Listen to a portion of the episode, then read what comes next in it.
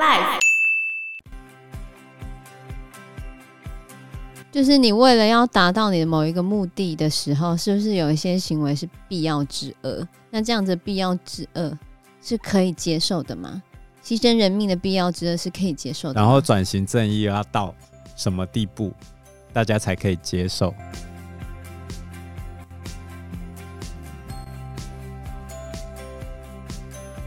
大家好，我是 Anna，我是 Fana，我是 Joe。反正总而言之呢，从一九九零翁山书记被软禁之后，就一堆人开始救他，甚至隔年被软禁的翁山书记就得了诺贝尔和平奖。因为诺贝尔和平奖在挪威颁嘛，他自己没办法去，因为他不能离开缅甸，叫他儿子去帮忙领奖。所以我觉得这段时间被软禁的时期，其实缅甸好像民主也没什么进展啊，不是吗？就是大家其实蛮失望的，原则上前面的抗争都没有什么太大的效果，到底后面是怎么只是走向民主进程？因为翁山书记他一直是缅甸的民主化的一张超大的神主牌啊，对啊，所以我记得世界各国都一直想要把他救出来啊。然后为了救他，世界各国还甚至去对缅甸实施经济制裁，所以缅能甸制裁么？什么？经济就更烂了，而缅 甸而且就禁运啊，不跟他买东西，其实他就一直维持在非常低度发展的状就况，自给自足，他只能国家里面自己生产东西，自给自足这样子。但是其实缅甸的经济就是很烂。对，就是对啦， 很差，真的真的很差，是越南、辽国、柬埔寨、泰国、缅甸里面算是倒数的啊、然后二零一零年的时候，他终于被放出来了。被放出来之后，因为缅甸这时候经济，其实就是简单来说，就是国际施压跟军政府对人民的操控，让军政府越来越控制不住状况。于是，二零一二年的四月一日，缅甸就举行了国会的补选投票，我们的翁山书记再次粉墨登场。他只要一出场，大家就瞅他对对对，就歼灭，彻底歼灭那个军政军政府的所有。你只要民主投票，翁山书记绝对没有在输的，但重点要看军政府接不接受啊。对吧？那翁山书记本人也当上了议员，然后二零一二年的时候还跟奥巴马见面，这样子。哦，你看这时候开始就觉得感觉一路大好了，对不对？对啊，如果缅甸要选总统的话，翁山书记只要人站上来，基本上大家都会投他，但是军政府还搞了一招非常恶劣的，什么招式呢？就是他规定你如果亲人有外国国籍的话，你是不能够当总统就是家总统人的啊，总统的，的家人是不能够拥有外国国籍的，为什么？就故意卡他。你可以很明显的就知道我在针对你啊。对啊，这搞针对还要让你知道，就这样。我傻眼哦了就。故意卡他，因为因为他先生是英国籍啊，他儿子也是英国国籍啊，他也不可能叫他儿子放弃英国国籍啊，哦，对啊，所以他就没办法当缅甸的总统。所以即使他在大选中大获全胜，可是因为宪法的关系，军方有些不用选就可以直接当选的席次，军方还拥有否决权。还在宪法里面说，军方可以拥有四分之一的席次，你看 根本就是作弊嘛。对啊，所以他们就想要修宪嘛。然后在二零一五年十一月，他们举办总统选举，翁山书记想到了一招可以解套的方法，什么方法？就跟总统合作就好了。他是实际的领导人，总统当他的引舞者。哦，他是缅甸的国务资政，所以后来他选赢之后，他就担任国务资政。那实际上他是缅甸的领导人，实质上的领导人啊，虽然名义上他不是，可是实质上领导人就是他，没错。嗯，所以很多缅甸人就从此之后寄予厚望，就是翁山书记来了，我们应该要来了新生活。对啊，就觉得缅甸会焕然一新了，开始期待。对，会开始经济起飞喽，会开始民主进程大好喽，开始有很满满的期待。结果呢？所以翁山书记上台之后的三大争议，第一个经济到底有没有弄好呢？有吗？没有呃没有啊，太好它的人均 GDP 目前就是越南、辽国、柬埔寨、泰国、缅甸这五个国家最差的。以中南半岛来说的话，真的蛮差的。对啊，就是里面五国最差。再来第二个罗兴亚事件，再来第三个就是这一次的疫情，疫情没有控制下来。即便如此，还是赢了八成的选票，可见他的人气之高。做的再怎么差都不会被换掉，就跟我们苗栗国一样。 可他是可选的是人妈就妈只有思他维跟军政府嘛，主要就是对啊他跟主要就是他跟军对政府啊对决，因为对啊，所有你就一看定一定会选他啊，也是啊，怎么可能选军政府？有哦还是有人支持军政府啊哦，但是非常少数啊，不是吗？相对少数啦，相对少数，不是没有到非非常少数相对少相像这一对次少数，像这一次他二月一号被抓的时候，就有那个和尚和尚就穿着那个袈裟，剃个光头上去演讲，说要把翁山书记抓起来，这样所以还是有激激进进的。人呐、啊，对啊，每个国家都有啦，也不能说和尚就不会。 所以罗兴亚事件到底是怎样？罗兴亚人他们在英国殖民的时期，被英国人带来统治缅甸人，哦，引进外族来统治这边的缅族哦，因为他们比较高好招控制。因为罗兴亚人刚好住在孟加拉孟加拉跟缅甸的中间嘛，嗯然后他们就被带过来当做统治阶级。统治阶级哦，对对，也就是说，在一百多年前，罗兴亚人对缅族人来说，可以说是作威作福啊。就被视为是英国的走狗之类的吗？ 嗯真假 的？讲难听一点是这样子吗？讲坏一点的话，其实烧杀掳掠、强抢民女这些都有发生过。啊，我知道，就像那种日本殖民台湾时期，会有一些人是被叫来怎么讲统治台湾人的那些保证啊。可是如果有一保些证哦家长那个还都是汉人哎、对，那都还是汉人哦。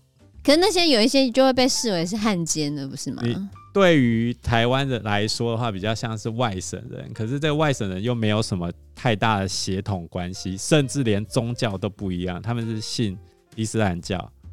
缅族人主要信的是佛上教座部佛教，对对对对。啊，对，你看一个不是异应该说族，大多数的缅族人都是信上座部佛教，所以他们其实算是一个很单一民族的国家。然后你引进了一没个有到外很族，单一民族，它里面有超多个小民族啊。哦，可是唯独只有罗兴亚人、缅甸人怎样都不给他们投票权。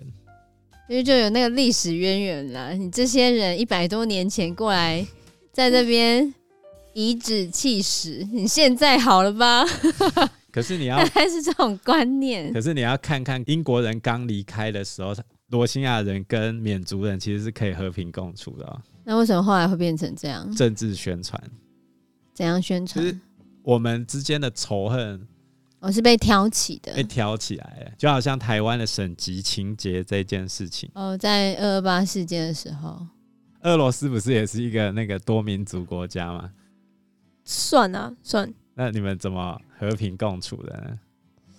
嗯，怎么样和平共处哦？我觉得没有什么，就是互相尊重啊，不是吗？可是如果有发生过一些屠杀的案例的话，那罗兴亚之前有屠杀，支持罗兴亚人应该要离开缅族、缅甸的这一派的人，他们认为是有的。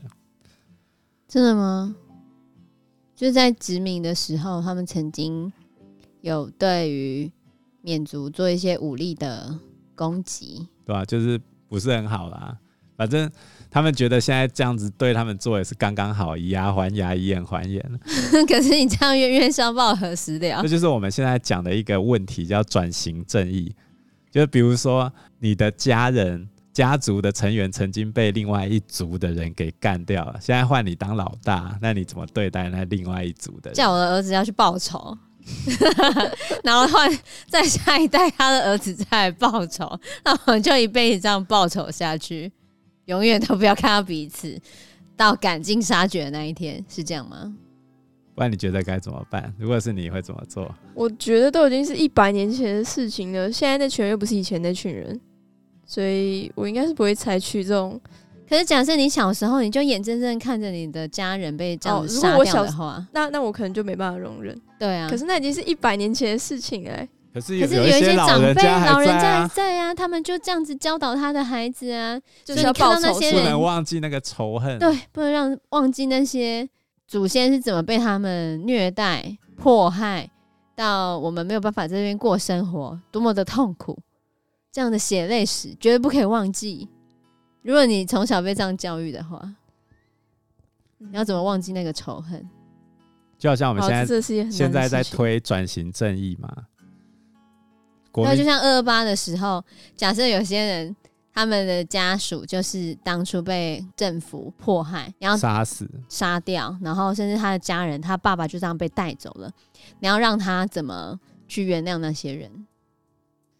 或白色恐怖时期的时候，有一天你家突然扣扣扣被敲门，然后家人被带走，再也没有回来，被刑求，或他回来之后跟你讲说他指甲被拔掉，像之前那个白色恐怖时期，有人指甲被拔掉啊，然后喝头发水啊，头发水，就是在那个水里面加头发给你吃下去啊，会肚子很痛啊，然后给你虐待啊，这时候你能够原谅他吗？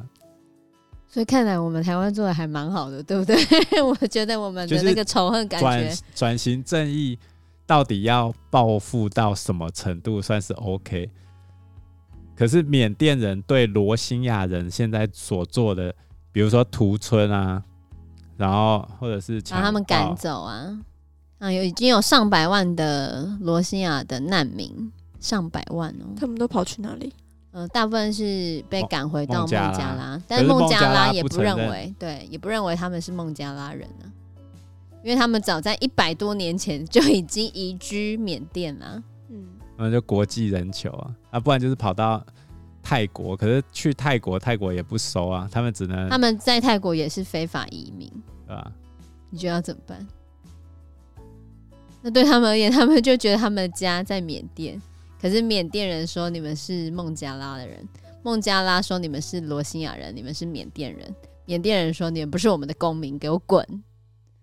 看到你我就要杀你。所以世界各国都开始谴责缅甸说啊，你怎么可以去进行这种种族屠杀、反人类罪的这种行为？但是有一些缅甸人就觉得说，罗兴亚人之前也是做这样的事情啊。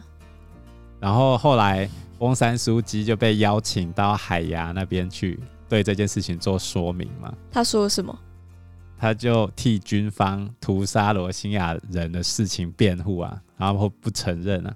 然后我有看到罗兴亚人在看那个直播的画面，那罗兴亚人气到爆，但是对于就是有一些人的说法，就是说，嗯，怎么讲？就翁山苏姬，他为了要在缅甸可以掌权，他势必要有做一些让步或做一些牺牲，他势必是要跟军方有一些怎么讲？妥协。对，有一些妥协的，不是吗？不然他要怎么去控制军方？对啊，对啊，那你觉得这个妥协 OK 吗？人命的妥协是可以的吗？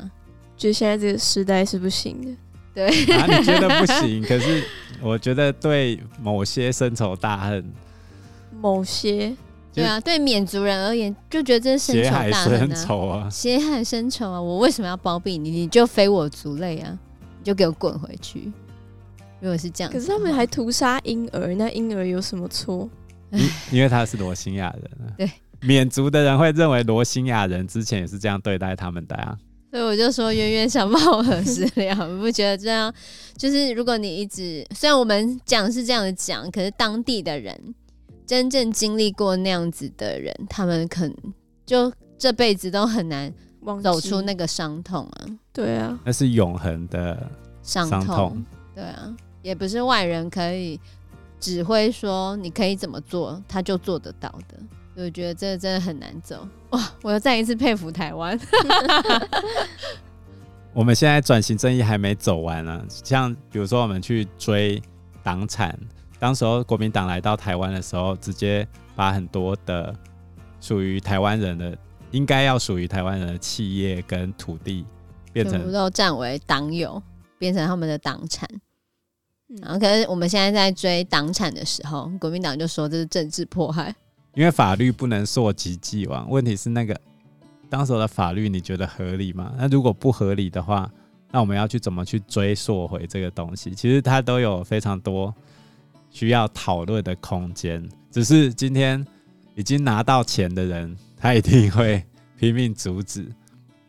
就好像现在有人迫害你、杀了你家人，把你全家的土地都给占走，现在你有机会报复的时候，你该怎么做？你会选择报复吗？嗯还还是是你彻会底选的原择谅啊他？放下仇恨，原谅他？我觉得要看时间过多久吧。对我来说，对我来说，如果假是设已经血过海了深仇三欸四十年了呢？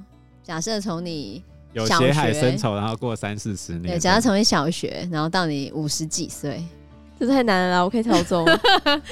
看看那时候你参透了没？ 我觉得这真的很困难，这对超每困个难人的而言都很困难。对啊，对啊，所以我真的觉得这是一个非常非常非常难解的习题。所以在这个过程中，翁山书记跟军方的关系也逐渐僵化，因为其实原本关系就不是很好。据说翁山书记这一年来，二零二零年到现在已经差不多一年没有跟军方进行沟通了，所以这一次军方的首领叫敏昂莱将军，他们所支持的拱发党。简称拱发党的这个党，在去年选书之后，他们就非常不满嘛，按照时辰的话，米昂莱将军会在半年之后退休，然后二月一号新的国会即将开议，所以他就在这一天发动政变。就直接把翁山苏姬抓起来软禁，这次要软禁多久？不知道啊。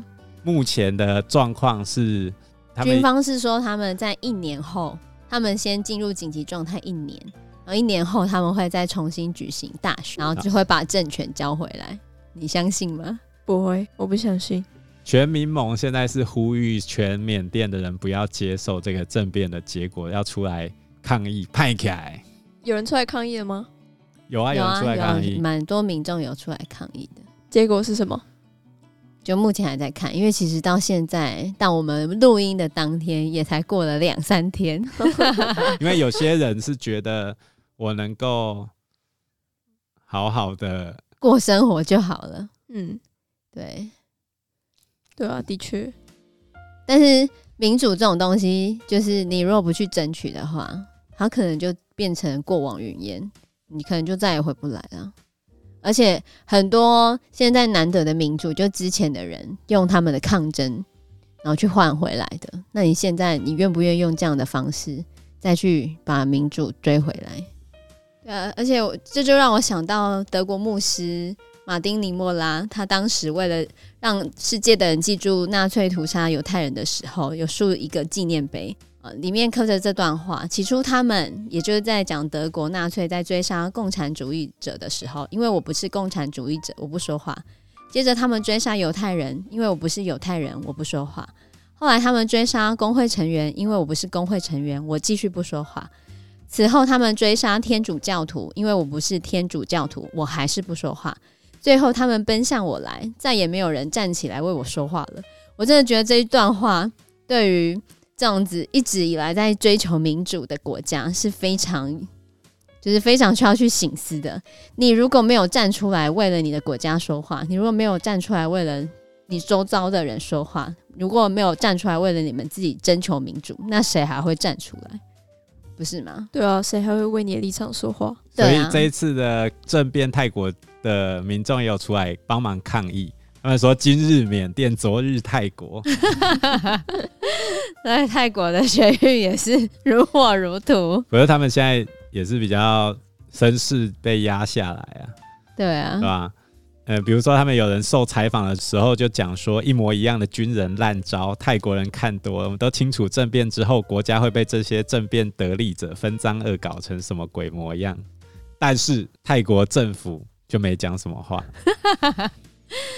东南亚的国家都说这是他国内政事，我们就呃就先看着办，不要干涉。看着 办。对所以我们还是要看美国跟中国的动向。对，啊美国是强力谴责哦，就是其实欧美甚至印度啊，然后还有呃澳洲嗯这，样子，都是强烈谴责，就强烈谴责军方这种不民主的行为。但是事实上，美国没有什么牌可以打，对啊，美国还说要对缅甸进行经济制裁，问题是全面制裁，对，问题是缅甸根本就跟美国没有什么经济上面的太多的进出口贸易啊，嗯，他根本就没有跟他买什么东西，进出口几乎都没有。你知道缅甸最大的进口跟出口国是谁吗？谁？你知道最大的贸易对象？猜猜看，缅甸的最大贸易对象？对你说他们都出口农产品之类的吗？对，还有跟谁买东西？很近很近，离他很近，对，泰国、不是哦，印度它的最大不是哦市场，最大市场，对你忽略了，该不会辽国吧？不是哦，就在它的北方啊，那个大国家。中国对呀、就中国啊， 所以他根本就没有。所以其实你说美国要能够对他制裁什么，根本就没办法、啊，没有什么效果啊。所以其实背后大家都在看到底是不是中国，还有人说是，中国煽动政变的、啊，这是有可能的 吗？应该还好啊，因为其实中国跟翁山苏姬的关系也蛮好的、啊，嗯，习近平还是有跟翁山苏姬见面啊，而且他们有签那个“一带一路”协议。嘿那翁山苏姬她其实就是想要引进中国的力量，让就是缅甸的人，让嗯缅甸的经济变好，人民就是嗯、呃经济变好，然后生活就可以变得更好。她其实是希望是这个样子的，嗯对。但是对中国而言，领导人是谁有差吗？只要我的政策继续进行就好啦。 对啊，对啊，所以其实所以罗兴亚人的态度也很好，很有趣。翁山苏姬被捕的当天啊呢，我就看到罗兴亚人在跳舞，我、终于被抓走了。你这满口鬼话的女人被抓起来，很可开心。图上的是军方哎、 对对对，他们后来真的想是起军来，方哎、 他们后来想起来是军方哎，是吗？他们有 想起来对他吗们？有想起来， 现在很担心呢、因为翁山书记毕竟是文人，你可以透过谈判去解决一些事情，对而军方是直接来的。对啊，他而们且后来实才际意识上到这件事对情，对对，他们后来才意识到杀人的其实是军方。嗯对啊。傻眼，对啊，所以其实之前翁山苏姬因为帮军方辩护的时候啊，欧美又大力的谴责他嘛。可是现在翁山苏姬被军方抓起来的时候他，们马上改口说，马上哎干口哦，不行，妈妈苏也是挺不容易的，要跟军方周旋这样。对啊，就周遭的人开始就前一个礼拜跟后一个 礼拜，前一个礼拜还在骂他屠杀罗兴亚人，下一个礼拜突然帮他讲话，然后大家要去救他这样。呃，前一个礼拜讲说他漠视，然后这个礼拜说啊，他那也很不容易啊。你看，跟要在这么多方势力之下斡旋也很辛苦，你就可以知道他多不容易了吧？ 啊，反正他就被抓了，那怎么办呢？你还是能救他。对于欧美来说可，是这一次，就算他被救回来，他的政治势力也差不多，呃，他的政治生涯也差不多要走到底了。因为他已经七十几岁了，他七十五岁了，他看起来没有那么老对，啊可是他身体也不是很好。哦，你没看到他很瘦吗？对啊，的确蛮瘦的，他也是用绝食吗？我没有，他没有绝食啊。他嗯之前在软禁期间有因为妇科的关系开过刀。对于他生平，如果有兴趣的话，可以去看一部由杨紫琼所主演的电影。以以爱爱之之名名，不过他前后的落差蛮大的这个部分啊，就是其实有很多复杂历史跟社会文化因素，包含军他跟军政府周旋，这也可能是他改变的其中一个因素。就是你为了要达到你的某一个目的的时候，是不是有一些行为是必要之恶？那这样子的必要之恶是可以接受的吗？牺牲人命的必要之恶是可以接受的吗。然后转型正义要到什么地步，大家才可以接受？以暴制暴可以解决问题吗？以牙还牙，以眼还眼，可以还到什么时候？这样子冤冤相报何时了？到底要怎么是什么时候才可以结束？可是如果你是当事人的话，你还能够讲的这么轻松吗？ 我真的觉得这超困难的。看看别人，想想自己啊。我们台湾在民主的路上还有很多的路需要继续往前迈进。除了统独议题之外，我们还有很多过往需要解决的历史、跟文化还有民族的问题。对啊，但是其实我还是真的看到这样子，觉得有点佩服李登辉， 对不身对？为台湾人，还是非常幸运的。对对啊，因为时间的关系，我们这一集的节目就先进行到这个地方。关于翁山苏姬被软禁事件的后续发展，还请大家继续关注喽。谢谢大家，如果喜欢我们的话，请订阅、按赞、加分享，还有希望大家可以评分五颗星哦。你们的订阅就是我们前进的最大动力。那我们下集节目见喽，拜拜，拜拜拜。拜。